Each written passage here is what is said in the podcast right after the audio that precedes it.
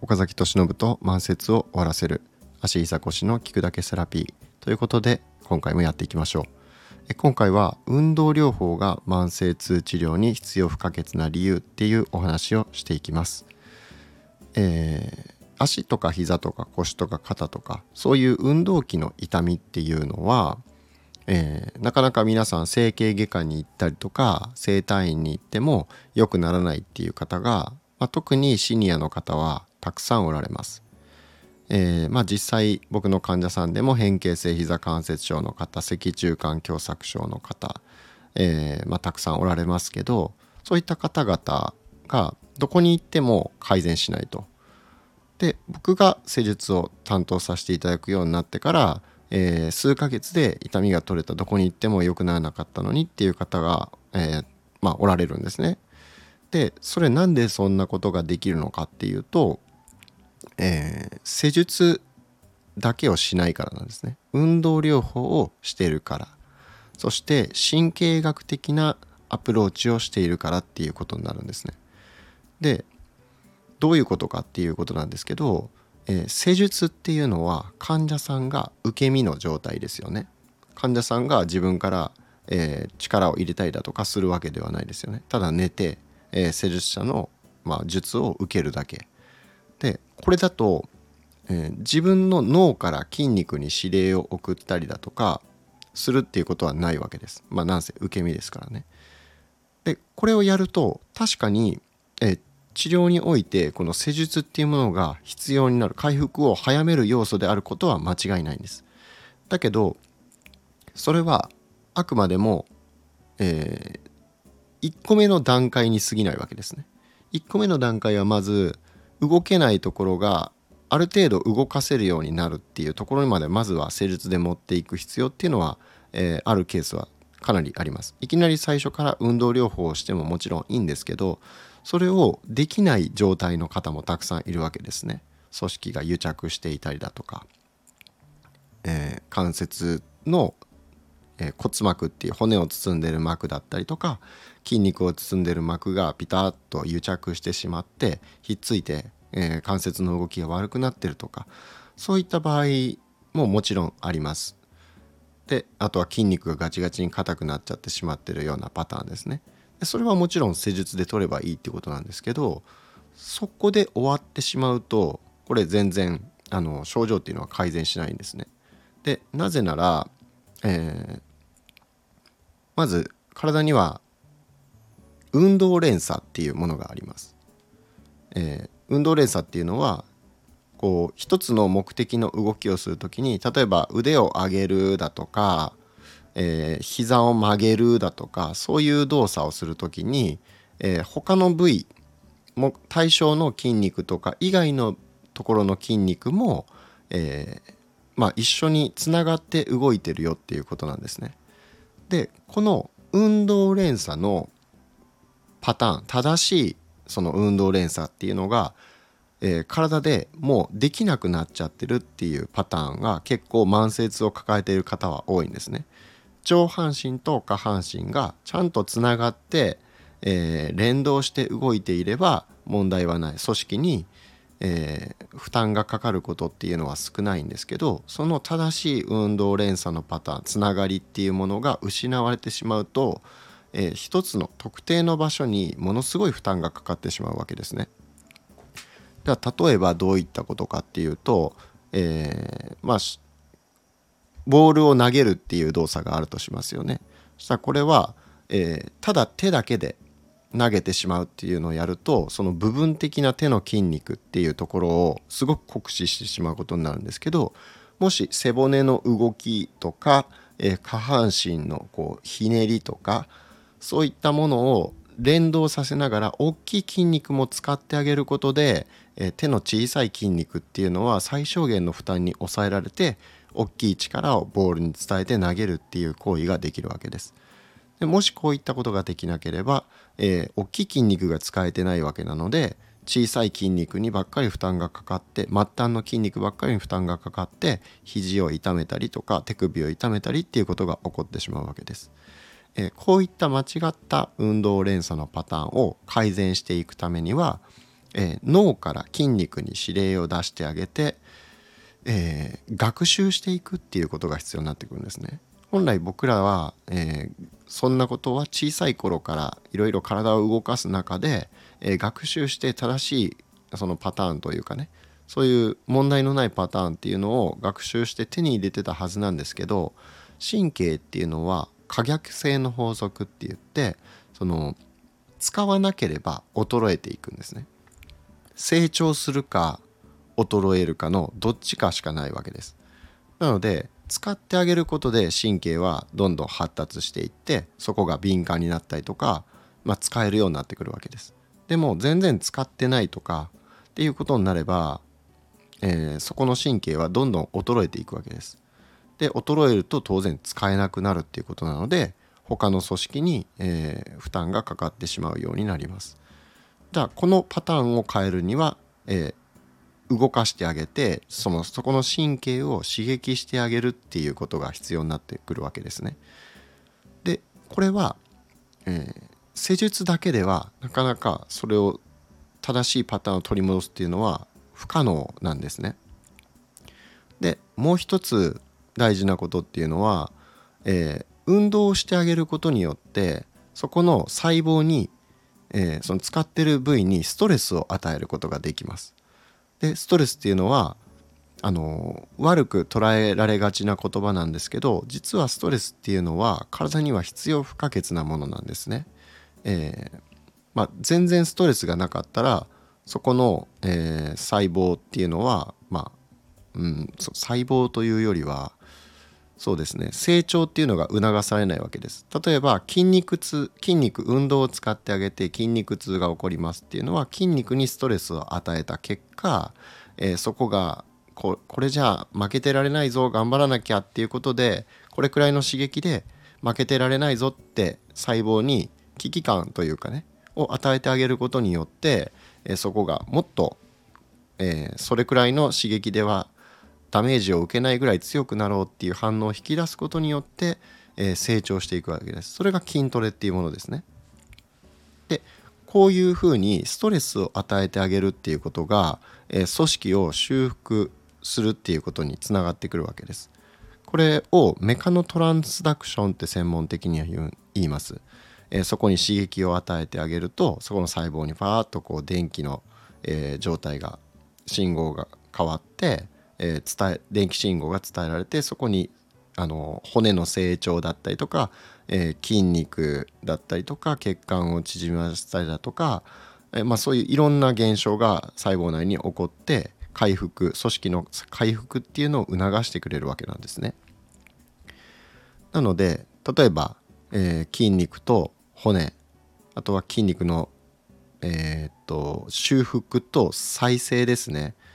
えー、筋肉に小さい傷を与えた時に、えー、その刺激がメタメカノトランスダクションを介して筋肉の修復とか再生っていうのを促進してくれる。あとは痛みとか炎症、えー、炎症はそのメカノトランスダクションが起こることで抗炎症物質っていうのが出て炎症を抑えてくれたりするっていうこともあります、えー、あるいは関節軟骨ありますね。関節にある軟骨。それが、えー、こうちびってしまってるっていうことがその運動をすることによってそこに刺激が与えられることで関節軟骨の栄養とかあとは関節液の分泌ですね。それを促進するっていうこともあったりするって言われてます。あとはこれが非常に大事なんですがセンサリーフィードバックといってあの感覚刺激ですね。そこに感覚まあ、意識してそこを使って普段使ってない部分を動かしてあげることによってそこの感覚を要は神経を通わせるっていうことができるわけです。えー、普段使ってないところを使うそこを上手に動かそうと思ったらなかなか最初はうまく動かせないわけなんですね。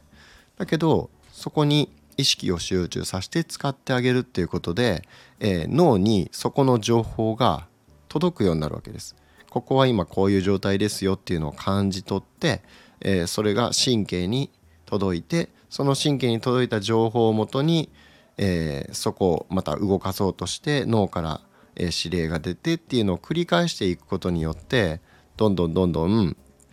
えー、そこの動きが、まあ、要は神経が活性化されていくっていうことなんですね。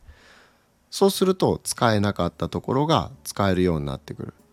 っていうので、えー、正しい運動連鎖を取り戻していく正しい動きのパターンを取り戻していくことができる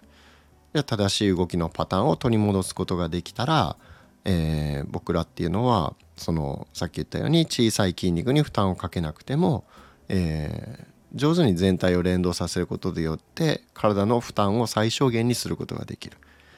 で炎症が起こったりとか、まあ、肩に炎症が起こったりとかするのは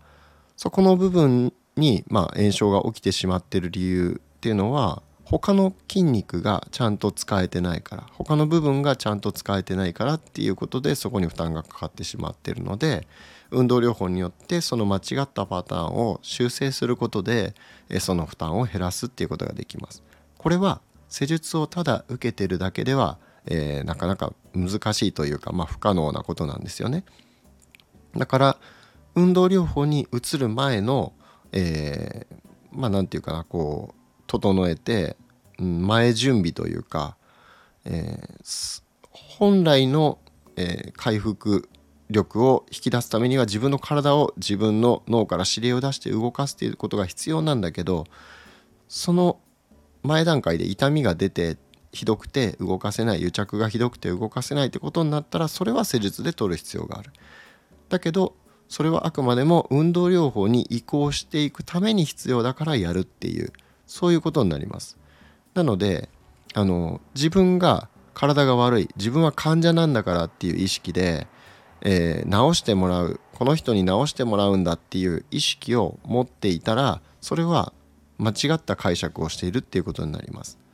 えー、あくまでも一緒にその目的のゴールに到達するために道案内をしてもらうっていう意識で、えー、治療院を使ったりだとかする方がそれは正しい認識っていうことになります。だけど、まあ、世間の多くの治療家っていうのはあの治療家というよりは施術家なんですね。そのあくまでも施術をするっていう商売をしてるっていう感じなわけでその運動療法っていうものがなければ本来の治療っていうのは、えー、まあ、難しいわけですけれども根本的に症状を改善するっていうのは。なんだけどその、うん、なかなかその施術もして運動療法もしてっていうのが現実的に受けられるところはまだまだ、えー、少ないただ増えてきてはいるっていう状態ではあります。これは、えー、足病学日本足病学協会の木村誠先生も木村誠代表も、えー、言われてますが、えー、これからは治療院3.0の時代だっていうふうに言われてるんですね。で治療院3.0っていうのはそのバージョンのことですねバージョン1とかバージョン2とかバージョン3とかっていうことなんですけど治療院バージョン1は何かっていうと施術だけを提供してるっていう治療院のことを言いますと。まあこれは一般的な整体院とか、まあ、マッサージやとかそういったところまあリラクゼーションサロンはそもそもリラックスを目的にしているので治療院ではないんですけど、まあ、施術だけを提供してるっていうところがバージョン1。でその次のバージョン2っていうのが、えー、施術に加えて運動療法を提供している治療院のことを言うと。で、えー、まあ、例えば僕の場合だったら、えー、運動療法に加えて、えあとはインソール療法ですね。靴の中にインソールを入れる矯正の道具を入れることによって足の、え内側に倒れてしまってる足の変形だったりとかを整えてあげて、えー、体にかかるまあ何て言うのかなストレスですね。その過剰なストレスは良くないんでね。適度なストレスはいい。正しいストレスはいいんですけど、えー、足首が倒れてしまってるっていうのはこれはあの継続的にずっと膝とか腰、まあ、股関節だったりとかにとか背骨とかにですねこう歩くたびに負荷を与えてしまうストレスを与えてしまうっていうことになってこれは過剰ストレスになってしまって痛みの原因になってしまいますのでそういったことを、えー、まあ、家でいうところの土台ですね。その土台がちゃんとしてれば上も安定するけど土台がグラグラだったらその上の構造物全部に影響が出てしまう。のでそれを解決するための手段としては、えー、足病学ではインソールを使うっていうのが、えー、もうインソールは足のお薬って言われてるぐらい常識になっています。なのでそういったアプローチをするだったりだとかあとは、えー、血液の中血液に、え、一酸化窒素を、えーまあ、発生させるそういうミネラルが含まれた、えー、イフミックっていうね国際特許を取得しているサポーターを使ったりとかして、えー、そこの血流を改善してあげる。一酸化窒素っていうのは、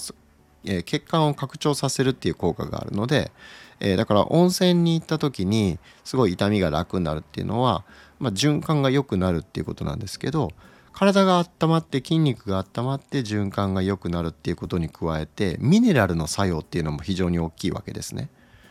でそのミネラルその一酸化窒素の効果も非常に大きいしあとはマグネシウムっていうね、えー、そういうミネラルが皮膚から吸収されることによって、えーまあ、筋肉マグネシウムには筋肉を緩めるっていう効果がありますので、えー、それで筋肉が緩んだりとか、まあ、そういうそのミネラル的なもので科学的に、えー、筋肉が緩む緩んで血流が改善するっていう効果が起こるわけですけど、まあ、それを、えーまあ、着用するだけでそういった効果が得られる、まあ、常に足湯をしているようなイメージですよね。